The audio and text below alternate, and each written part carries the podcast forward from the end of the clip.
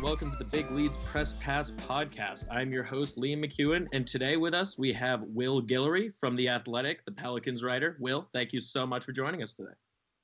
Oh, I appreciate you for having me. No, thank you. As and as always, we'll just get started right away here, Will. Uh, in your own words, kind of just share with us how you got to where you are with the athletic from when you first realized that you wanted to be in this industry to kind of how you got there and how you ended up here. Yeah, I would say my uh, really commitment to really chasing, you know, becoming a, a sports writer probably happened, you know, the end of my high school career, going into college.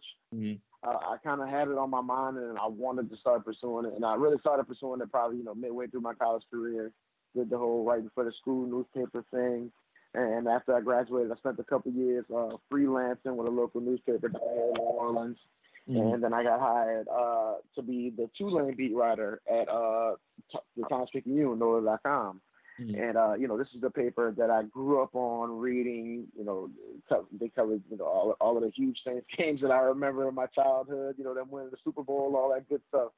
So you know, getting hired there was like you know a, a highlight of my life. You know, for sure. My first real job was at the Times Picayune. I was hired there to be the, uh, the Tulane beat writer, and I was the number two guy on the Pelicans beat.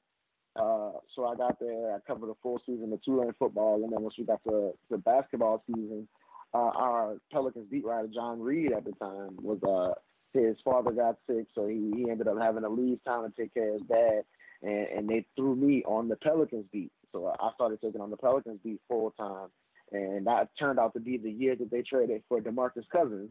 so uh, you know, I, I, out of nowhere I get thrown on the Pelicans beat, and you know the All Star games in New Orleans, and they trade for DeMarcus Cousins, one of the biggest trades of the the year you know, uh, now, you know, the Pelicans beat is kind of, you know, went from second tier to now they've got two All Stars, so we need to take this seriously. I end up getting the Pelicans job full time at that point.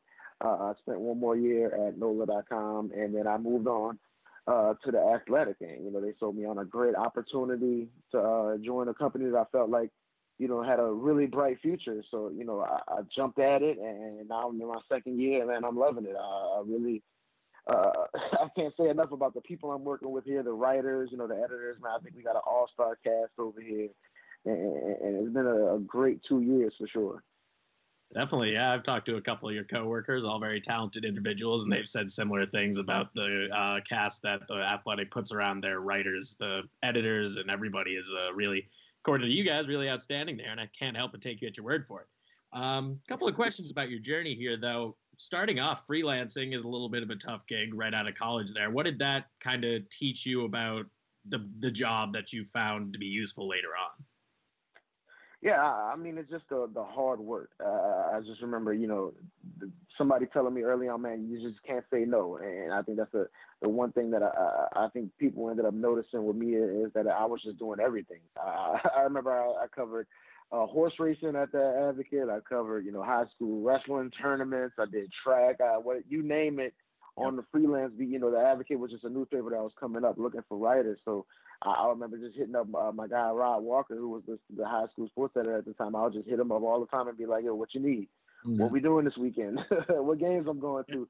And, and man, just the grind I just mean like, whatever it is, you know, I'll do it because I just wanted to have my name in the paper. I wanted to be noticed and I think that's a, when a lot of young writers reach out to me. That's the first thing I say.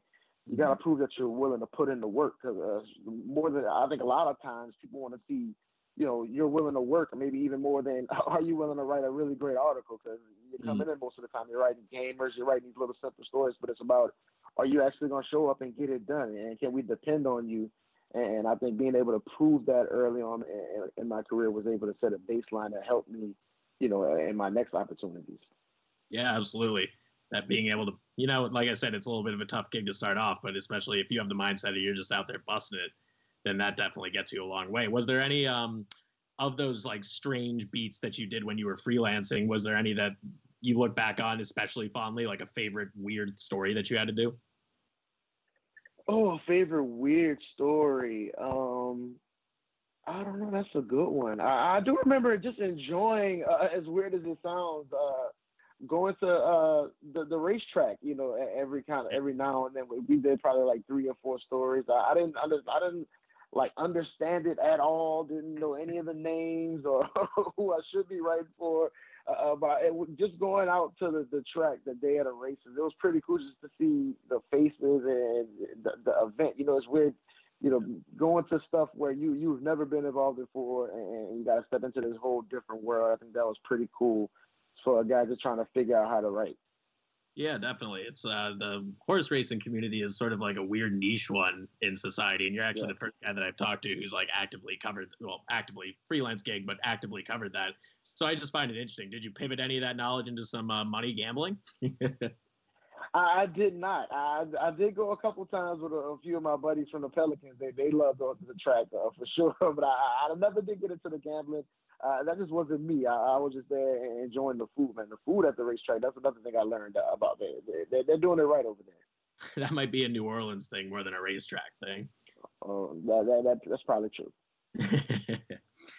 uh, so yeah, then you ended up covering Tulane. Had you at, like written a lot about football before? was that a little bit of a transition for you after working uh, covering it? I don't know if you covered it at school or. Yeah, I mean, I, I did. The funny thing, I, my first football experience with covering football was uh, at UNO. They had a club football team, so I did that uh, uh, for the, the school newspaper, which was really weird. Like covering like the, the, the beginning of the club football team at UNO, but I, I did a lot of uh, high school football. You know, down in New Orleans, uh, of course, high school football is a huge thing. Uh, you know, I ended up covering a couple guys that ended up going to the NFL, and so I mean, it, you know, Fridays and Saturdays in New Orleans are all about you know high school football. So I did a lot of high school, uh, but that Tulane was my first time actually having a beat. You know, I was responsible for going to practice every day.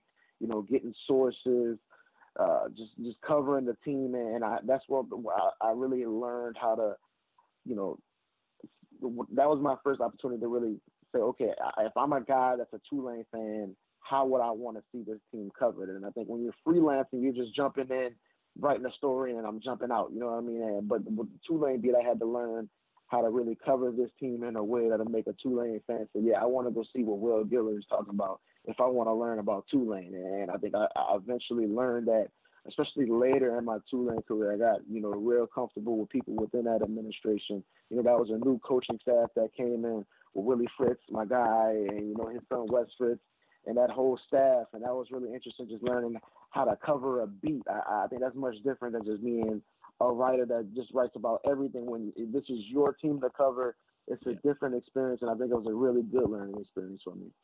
Yeah, definitely. The difference in being the beat guy versus even just covering a sport in general is pretty substantial. And it sounds like the Tulane experience for you was definitely formative in that regard.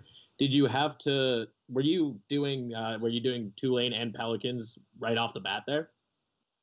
Yeah, I, I started off with uh, Tulane football. So you know that started like around August, September, and then leading up to the Pelican season, I covered. I was basically uh, my role was I would go in, you know, for the big game. So when LeBron will come into town, and when Kobe comes into town, you know, when we have a, you're probably going to run a second story. I'm gonna do something like that, but I'm not just going to every game. So I ended up going to the first game of the season, and then John Reid ended up leaving right after that. So from that point on, I was the Pelicans guy. I was going to, to just the Pelicans games, you know, whenever they play games in, New Orleans. And, then once they traded for Boogie, that's when I was really committed to getting to practice every day. And they started sending me on the road and all that, which is a whole different experience for me.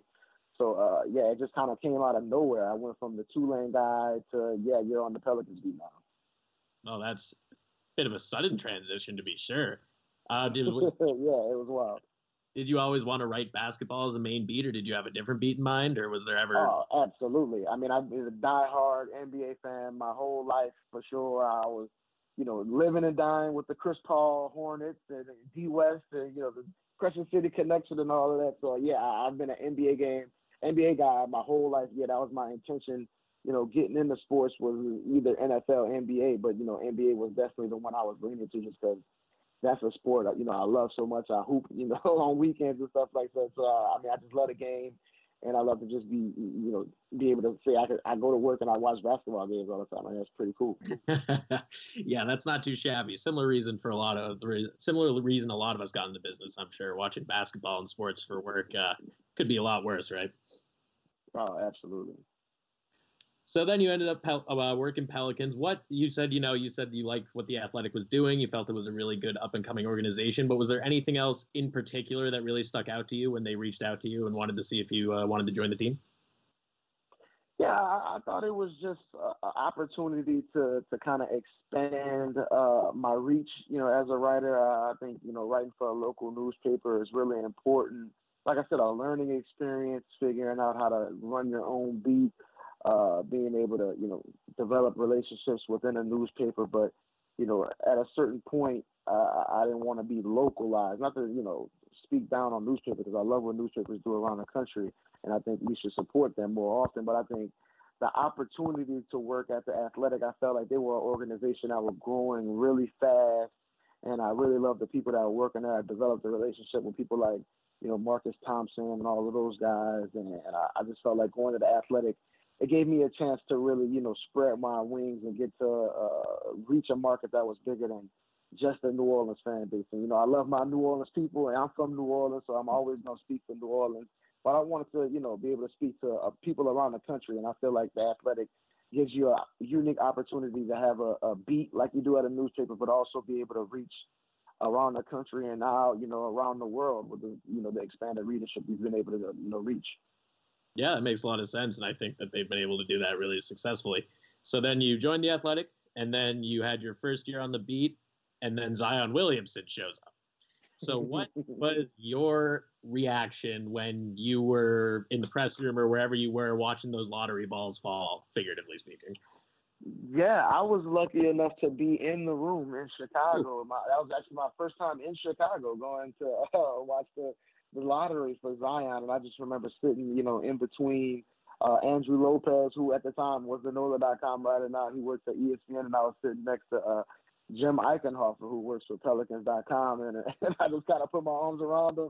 And I was like, here we go, guys. When it came down to the final three, it was like, our lives are about to change in three, two, one. And bam, it happened. And man, it was a surreal night. One of the craziest nights of my entire life. I, I never expected it to ever happen. I mean, you got to remember, I was the guy coming off of covering the Pelicans. My first two years covering the Pelicans, they traded for DeMarcus Cousins. Then he tears his Achilles. And the year after that, DeMarcus Cousins leaves, and then Anthony Davis demands a trade so he can leave, and he gets traded to the Lakers. So, I, I mean, I was covering a franchise that was down and out. Uh, the fan base was just, you know, depressed. They felt like the, the franchise mm. had a long way to go before they could rebound. And then you get the Zion Williamson just gift, and he just drops on you, and it changes your entire life. And I, I think that's a lot of writers that night came up to me and said, "Man, uh, your life is about to change a lot when you get somebody like that that you can be covering, and you jump in so early in his career. I, I think that's what's been really interesting seeing him at such a young age and knowing he's got so much ahead of him. And it's been really cool to just be able to see I was there for year one of that journey. Yeah, absolutely. I mean, it all it is. I mean, I can't even imagine the feeling as a beat writer when you, you know, like you said, you go from kind of a pretty tough year to be a Pelicans fan, and then suddenly, you know, somebody, the biggest prospect to come out of the draft, maybe since LeBron James, shows up on your doorstep completely unexpectedly. It wasn't like the Pelicans had top three odds or anything like that. How has your life changed in the months since Zion has uh, has showed up? Yeah, I'm doing a lot more interviews like this. You know, the phone the, the phone is blowing up a little bit more. I'm doing radio a lot more. I'm, I'm on TV. My mom and fans can see me on TV more often now. Uh, but man, I think just being uh, being able to just to, to see some of these crowds, and man, I I remember just the, the end of that Anthony Davis experience, and just how empty the Smoothie King Center was on certain nights, and just you know, remember I'm a guy from New Orleans. I, I used to go to the, the what it was then the New Orleans arena to watch the, the, the Hornets and Chris Paul. I used to love this team, and and I know how much this city loved basketball, and just to see how much they were done with everything that had to do with this team once AD did what he did, and just to be able to see how the entire country is reacting to this guy. I was fortunate enough to touch a whole bunch of different NBA cities this year, and it's crazy uh, just the way kids come out and, and you know the, the, the stadiums are packed and just for this guy. And uh, it's wild to think, you know, he's just really getting started, and we haven't even seen him do, you know, anything great in the playoffs yet, or you know, go for an MVP or anything, or play in his first All Star game. And I just think the star power he has is something I, I, I, I knew was there, but just to be able to see it, uh, it's a different experience. Yeah, it is definitely a much different experience. And that kind of leads us right into a nice little segue to chat a little bit about the Pelicans and the upcoming NBA restart. Uh, first and foremost, the NBA did uh, release that list of uh, different uh, causes that players can put on the back of their jerseys and other ways that they can help promote social change and social justice while down in Orlando in the bubble. How do you see the Pelicans players kind of utilizing the rules the NBA has put forth to get the messages out that they want to send? Yeah, we've asked a few guys uh, for the Pelicans what the, what they planned on doing with that, and pretty much all of them said they wanted to, to uh, put something on their jersey. Uh, Lonzo Ball said he submitted already a form to the NBA to have either equality uh, was his first choice or so his second choice was Black Lives Matter uh, on the back of his jersey. And I think we're probably going to see the majority of the team utilize that to try to send some type of message. Uh, I think they've been pretty strong and what they've been wanting to do, kind of spreading that message and show that they're on the side of everybody, really just you know supporting the Black Lives Matter movement and, and everything that's connected to it. So I think we're going to see the team do that, and probably a, a, a, couple of few other things once they get to Orlando, along with you know probably everybody else in the NBA. I feel like you know a lot of these guys are going in understanding that this is going to be a unique platform, and and they want to do the right thing with it. So I think we're going to see a lot of guys doing you know some some interesting things. No, definitely. Uh, Jaylen Brown said something almost exactly like that. I think yesterday he was talking about how he was pretty not pretty reluctant to agree to go down to the restart back when the rumor was getting floated that it might be a bubble thing in early May, and then George Floyd was killed, and then he realized that the platform that he could use is way you know it's bigger than him and bigger than all of us. So, like you said, I think a lot of guys are going to be using it, and you know, Pel- a lot of eyes are going to be on the Pelicans, and Zion definitely knows that as much as everybody else. Absolutely, and I think that they're definitely a team that's going to be very interesting, man. Because I think the talent they have is going to put them in a position to make a run, but they're just so young, and I think that's what I caution a lot of Pelicans fans. They look on paper and say, "Man, we got Zion, we've got Bi, we've got Jrue." You know, we're ready to kind of go against any of these teams." And I say, you know, what we've learned throughout the, the history of the NBA is young teams struggle in these type of environments. So I think it's going to be so interesting to see the balance of, man, Zion It's really tough to deal with, but he just turned 20 years old, so it's going to be really interesting to see how he, he kind of you know adapts to this environment. Definitely, and then you were talking about that balance when it comes to Zion. One of the many things that Alvin Gentry and the coaching staff down there is going to have to balance is, you know, letting Zion completely off the leash there, completely out, just let him completely go, but also keeping in mind that you know while it's been month month months wise it's been a while but he's still kind of you know he had that torn meniscus and the worries about his body have been rampant since he was at Duke. What do you see as far as the minutes side of things go for Zion? Do you think the coaching staff is pretty much going to give him free reign here, or are they going to try to limit it to like something close to what his minutes restriction was back when he was just getting started in February that or January, I think?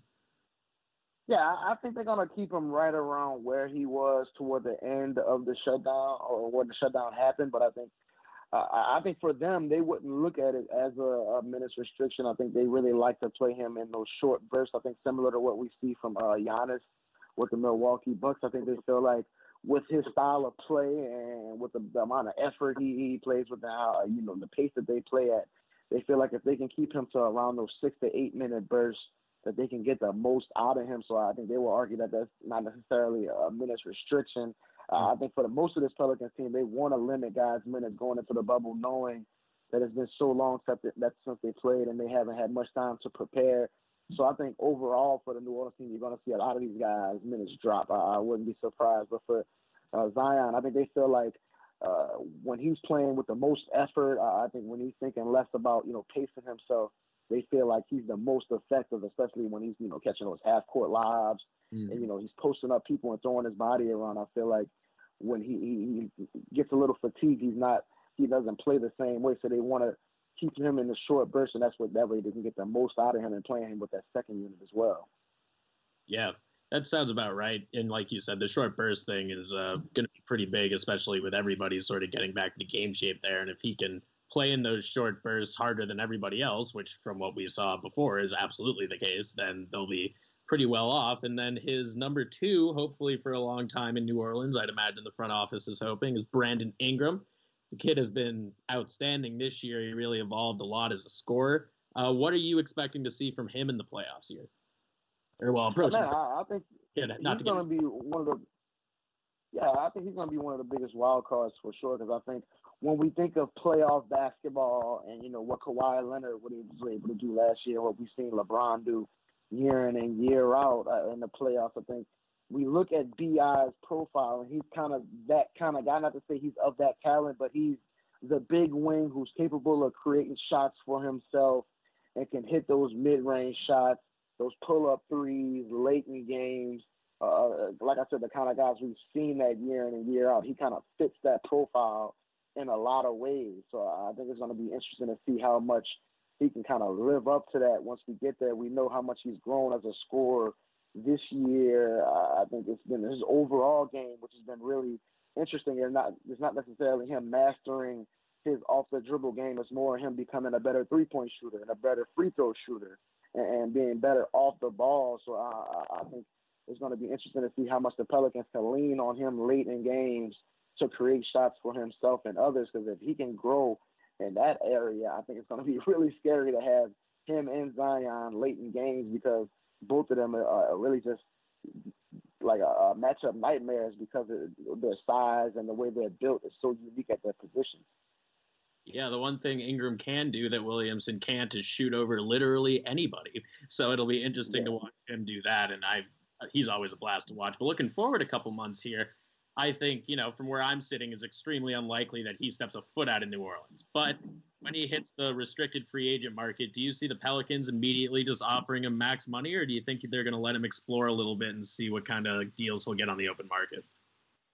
Yeah, in my mind, I think they're going to jump on him early. I think they want to get that out the way and kind of send a message mm-hmm. that he's a part of their foundation moving forward. I think that's what they try to sell to him the entire season. And I think it's really interesting how they've been able to do that despite, you know, turning down the opportunity to sign him to an extension before the year. I think we've seen in the past how that's kind of backfired against other teams that were reluctant to give out that, that max extension before uh, a guy reaches restricted free agency. And I think it says a lot what we've heard Brandon Ingram say over and over again. Again, we heard uh, on a Zoom call yesterday him say, I feel comfortable where I'm at. I like where I'm at. But uh, he said, I think we're going to worry about free agency once the season is over.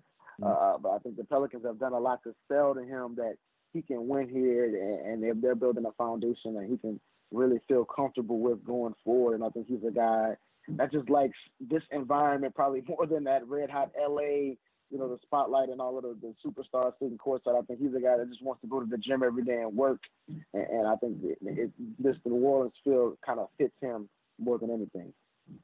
Definitely. And then the other big part of that Anthony Davis trade is Lonzo Ball, who's also up for an extension this summer. Do you see them taking the same route they did with Ingram, where they uh, don't you kind of sit on the extension talks for a little bit until they see more of what Ball's got? Yeah, I think that's going to be the most interesting part of the offseason is how they handle uh, Lonzo. He's going to be extension eligible uh, going into the offseason. So uh, I think they feel like him his fit with this team. Uh, uh they love it. They love you know him as that fast paced point guard that can feed Zion, can feed Bi, and we've seen his growth during the second half of the year. I say it over and over again. I think it was the best story on the team the second half of the year. His growth from the first half to the second half, and the way his jump shot improved, and his overall comfort as the leader on offense. Uh, I think it changed everything for the team offensively. And then once you threw Zion into the mix, uh, the, the chemistry they have, we kind of saw it from day one. And, and I think it's going to be uh, perfect for this team moving forward. It's just a matter of how much money do you spend on a guy like that who's not going to get you 20 a night, you know, who mm-hmm. plays a very unique style. Uh, but I think he fits really well into what they have. So I think they're going to try to find him to extension for sure. Uh, but it's going to be interesting to see how much Lonzo is willing to bet on himself, knowing how well he fits with this core and how much they're going to need him, especially you know depending on how they handle the Jrue Holiday situation as well. Mm-hmm. Well, if we know anything about the Ball family, they definitely believe in themselves. So I bet on Lonzo betting on himself here for a little bit. Yeah, that will be. Uh, it's a lot of. It's an exciting time to be a New Orleans Pelicans fan. I'm honestly. I mean, I'm a Celtics fan, so it's not like you know I have a lot to pine after. But still, it's a lot of fun down there. It sounds like a lot of good stuff are going on. Now we go on to some little quick hitter questions for you. This next one is an important one. I'm really interested to hear your answer, and I will be remembering it. What is your favorite place okay. to eat in New Orleans? Oh wow, you hit me with it uh, right off the bat. I, I, I am a big fan of uh, seafood. Uh, of course, I'm from New Orleans, so I I, I, I call out uh, Drago's is one of my top spots. You got to hit if you're in New Orleans. And I love, you know, just uh, my local spot. I got to shout them out. Zimmer's right here down the street from me. Got the, I call the best po' boy in the city, so I'm gonna shout out Zimmer's. And of course, if you're just trying to get some crawfish, man, go right over there to New Orleans East Castnet. Best crawfish you can find. Fantastic. As soon as I'm down in New Orleans after everything settles down here, I'm going to every one of those places. I was so excited to ask that question. You didn't even give me one, you gave me three. There we go. Beautiful stuff, Will. Beautiful stuff. Uh, what is your favorite basketball memory? My favorite basketball memory. Oh man, that's a tough one. I I, I think I gotta go with um hmm. That's a tough one. I'm a huge North Carolina fan, so I was able to witness. You know, let me let me stun a little bit. I was able to witness several championships during my time as a North Carolina fan. uh, but I gotta go with my first one with uh, Sean May and Rash- uh, Rashad McCants and Raymond Felton. I remember that was the first team I remember following those guys mm-hmm. when they first got there as freshmen, all the way until when they won. I remember I was so hyped after they won that game, and that's when they used to still come out with the NCAA basketball games on the PlayStation. So I remember I used to play with them. And then those guys won, man, I was super hyped, and that was early in my family. So I got to go with that one. That's definitely a good one. Um, and so this question you can draw from any of your past career experiences. What is, if there's one that stands out in particular, or maybe a couple, what's the favorite story that you've ever written? My favorite story I've ever written. I probably got to go with. Um, I got to talk to a bunch of people around uh, Julius Randle, which is an interesting name because you know I got to cover all these different guys in New Orleans. But Julius Randle was one that I got to get some unique access, and I got to talk to like his mom and a couple people around his family and some of his old coaches. And man, just uh, hearing his story and how much he went through coming up and we know about him, you know, breaking his leg his first year in LA, but he also had another injury when he was in high school and some family stuff. And I think being able to tell a story uh, about a guy like that was a really fun for me, especially that was, you know, literally my first story with the athletic. Uh, so being able to get that access was really cool, and I enjoy it right now one a lot. And I think Julius is a good dude, man. Uh, I really hope he finds some success, even though he's stuck on a terrible Knicks team right now. yeah, he is marooned over there, but he's being compensated very well for that marooning. So I think he's doing all right. Yeah, they got they got him and my guy Elfrid Payton, who's a New Orleans guy as well. So we got to find a way to get them out of New York so they can win a couple games. Yeah, we'll see about that. You know, if the Knicks were smart, they would have shipped them off four months ago. But oh well. What are you gonna do? Um, what's something about this job that you feel like other people don't know or they don't really understand? Oh man, that um that it is actually a job. I think like we they hear us say stuff like, "Man, it's really cool to go work and watch basketball games," and it is. It's a lot of fun. Don't get me wrong, I love it. I get to experience so many different cool things, and I got to you know be at so many games that were crazy. I got to be at the first Anthony Davis in New Orleans game, which was insane.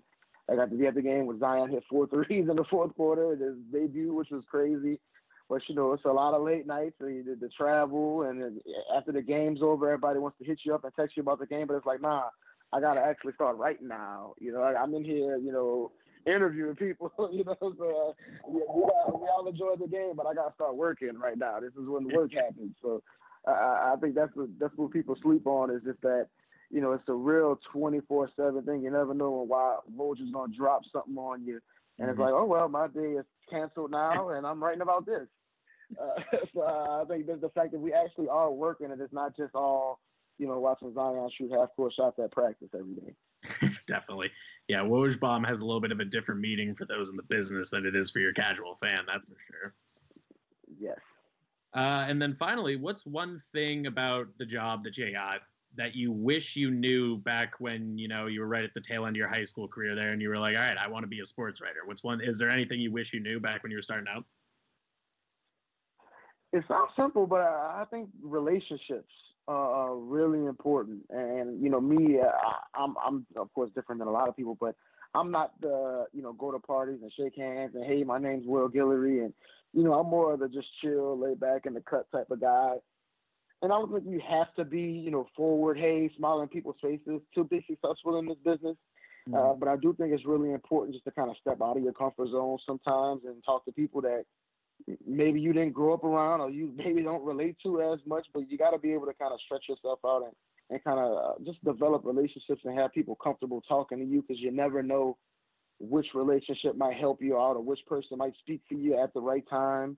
Uh, just because, uh, man, it's crazy, especially once you get to the point you're covering the NBA. And there's people from all over the world in this business and grow up from all different, you know, types of lifestyles and different parts of the country. And I think you got to be able to just understand people and talk to people in any environment because you never know. And, I think that's really important. And I think I started developing that as I grew.